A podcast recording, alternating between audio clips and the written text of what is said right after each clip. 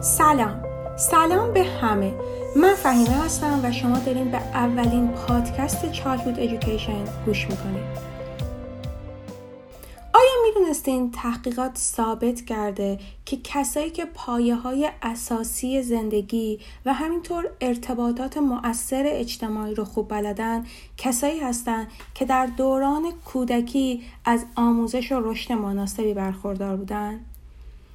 همین جمله نشون میده که اینکه ما در حال حاضر چه شخصیتی داریم به شدت متأثر از اینه که چه دوران کودکی رو پشت سر گذاشتیم. همین جمله شد مشوق اصلی من برای تولید پادکست که بیام شما عزیزان را بیشتر و بهتر با دنیای کودکان و مراحل رشدی اونها از تولد تا دوازده سالگی آشنا کنم. و براتون توضیح بدم که هر مرحله از رشد کودک چه ویژگی هایی رو داره و شما به عنوان کسی که هر روز با کودک دلبندتون وقت میگذرانید باید به طور معمول چه انتظاراتی رو در هر مرحله از رشدش داشته باشین. و اینکه در نهایت چه محیطی منجر به یادگیری بهتر و بیشتر بچه ها میشه؟ در این اپیزود به طور خاص می‌خوایم بپردازیم به یک تعریف از رشد و یادگیری تقسیم بندی رده های مختلف سنی عوامل تاثیرگذار در رشد کودک و همینطور پنج دامنه اصلی رشد رو معرفی کنیم. بیایید ببینیم اصلا این رشد و توسعه ای که این همه نظریه پردازا و روانشناسان رشد در موردش صحبت می‌کنن و اونا کلید اصلی دوران کودکی مینامن اصلا چی هست و چرا مهمه؟ پس با یک تعریف از رشد شروع می‌کنیم.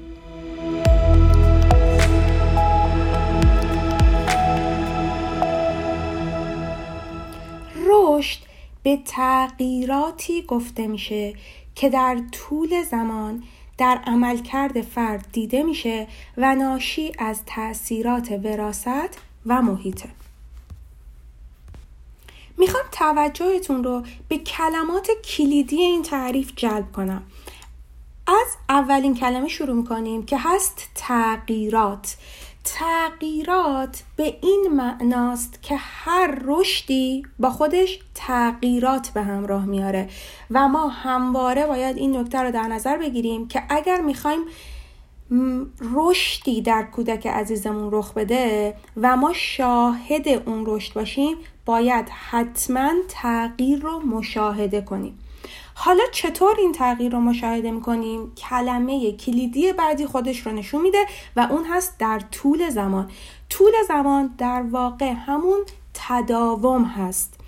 یعنی هر رشد و یادگیری باید تداوم داشته باشه باید در طول زمان رخ بده. اینجاست که داشتن یک برنامه روتین منظم اهمیتش رو ما نشون میده. کلمه بعدی عملکرد فرد. در واقع همون رفتار کودکه.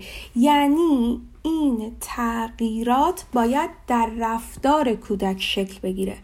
و کلمه بعدی هست تاثیر وراست و محیط. وراست و محیط به عنوان دو عامل تاثیرگذار در رشد کودک معرفی میشن. حالا ما بیایم ببینیم وراست و محیط چی هستن. وراست در واقع همون صفات ژنتیکی فرد رو شامل میشه که می‌تونه جنسیت خلق و خو سن وضعیت بیولوژیکی و همینطور وضعیت سلامت کودک عزیز ما باشه. و عامل بعدی که تاثیرگذار روی رشد محیطه. اینکه کودک ما در چه محیطی رشد کنه به شدت می‌تونه تاثیر بذاره روی کیفیت رشد کودک.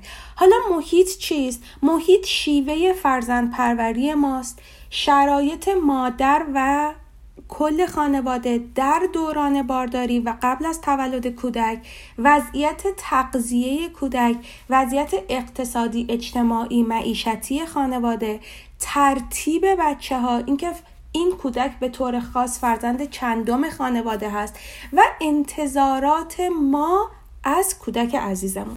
در ادامه می‌پردازیم به یک تعریف از یادگیری.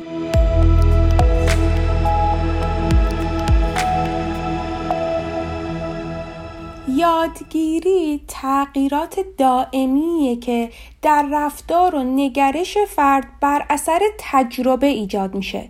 کلمه کلیدی این تعریف تجربه است. به این معناست که کودکان با کسب تجربه محیط پیرامون خودشون رو می‌شناسن و یادگیری بر اثر تجربه رخ میده. پس ما نباید انتظار هیچ گونه یادگیری رو داشته باشیم اگر که کودکان ما تجربه مناسب و کافی از محیط اطرافشون نداشته باشن. حالا که این دوتا تعریف رو با همدیگه مرور کردیم می‌تونیم به این نتیجه برسیم که رشد در واقع یک چارچوب و فریمورکیه که یادگیری در اون صورت میپذیره. اگر خاطرتون باشه سن رو به عنوان یکی از آیتم های وراست مطرح کردیم.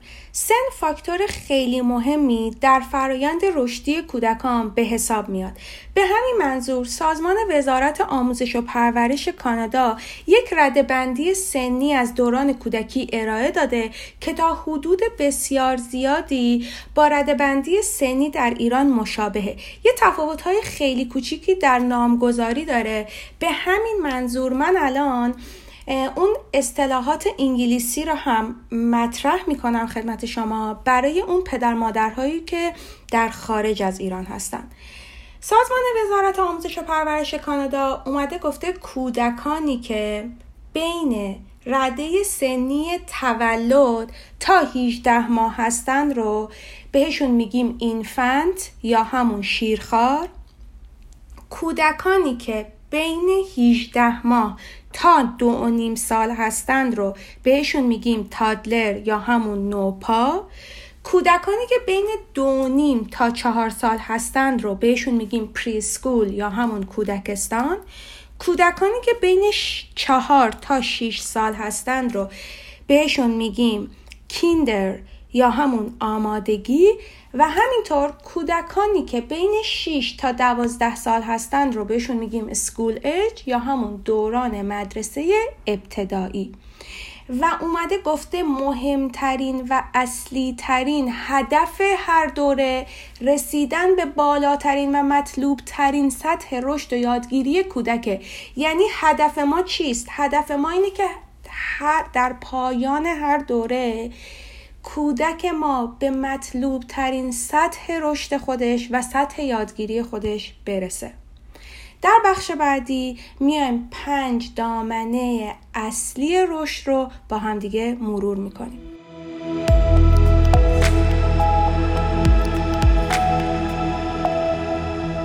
روانشناسان رشد معتقدند که پنج حوزه اصلی رشدی وجود داره. یک رشد فیزیکی که در واقع همون رشد جسمی کودکه. دو رشد شناختی که به توانایی تفکر در کودک مربوط میشه. سه رشد زبانی که به توانایی تکلم کودک مربوط میشه که البته ما دو نوع رشد زبانی داریم. یکیش هست زبان دریافتی و دیگریش هست زبان بیانی. به این معناست که کودک ما در ابتدا زبان رو دریافت می‌کنه.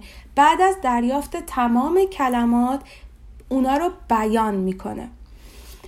چهارمیش هست رشد اجتماعی که در واقع توانایی ارتباط برقرار کردن کودک با محیط اطرافش رو شامل میشه و در نهایت رشد عاطفی که توانایی بروز احساسات و عواطف رو شامل میشه. با همدیگه پنج تا حوزه اصلی رشد رو مرور کردیم و یه تعریف خیلی کوتاهی از هر حوزه خدمتون ارائه دادم. در اپیزود بعدی می‌خوام به طور خاص بپردازم به اینکه در رده سنی شیرخوار رشد فیزیکی به چه صورته و چه ویژگی هایی داره.